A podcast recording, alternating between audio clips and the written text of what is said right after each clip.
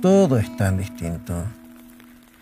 El camino de tierra es el mismo, la gente también. El pueblo, para qué decir, pero... Pero cuando partió toda esta cuestión allá en China, ni en sueños pensé que iba a cambiar tanto mi vida y la de mis estudiantes. A los días que cerraran los colegios nos llegaron instrucciones de los jefes. Aunque todo cambió, hay que seguir adelante con lo mismo que veníamos enseñando, pero ahora de forma virtual. Claro, quizás allá en la ciudad, con internet y tecnología. Pero aquí no es así la cosa. Entonces, ¿cómo lo hago para seguir enseñando? Sí, que tengo algunos estudiantes sin computador ni celular. Algunos no tienen internet o, o lo piden prestado. Algunos no tienen ni electricidad. Bueno, por eso estoy acá, caminando el mismo recorrido que hago siempre, cuando voy al colegio.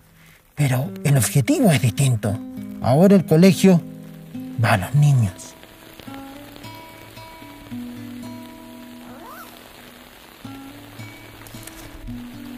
Abro el paraguas. Y pienso en otros colegas que van a caballo. Incluso en lancha a entregar la guía. Yo voy a pata. Y, me gusta así, aprovecho de despejar la mente de tanto caldo de cabeza que produce esta pandemia.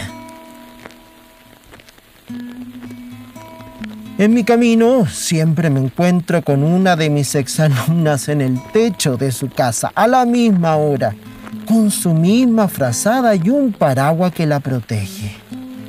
Me saluda con una sonrisa mientras toma su cafecito. Tan positiva que es la cabra. Recuerdo que la primera vez que la vi ahí, le grité, Bájate, te voy a caer. Ella me respondió que tiene clases y solo ahí agarra señal. Si la meritocracia existiera, ella debería ser la presidenta de este país.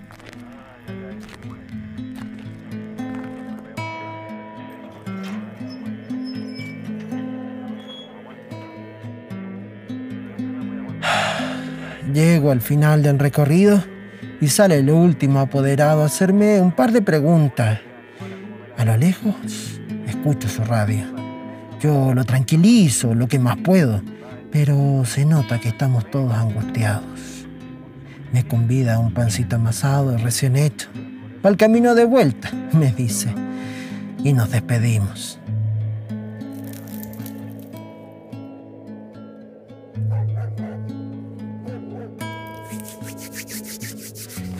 Mientras caliento mis manos con el pan, me voy dando cuenta de que todas las casas tienen su radio prendida.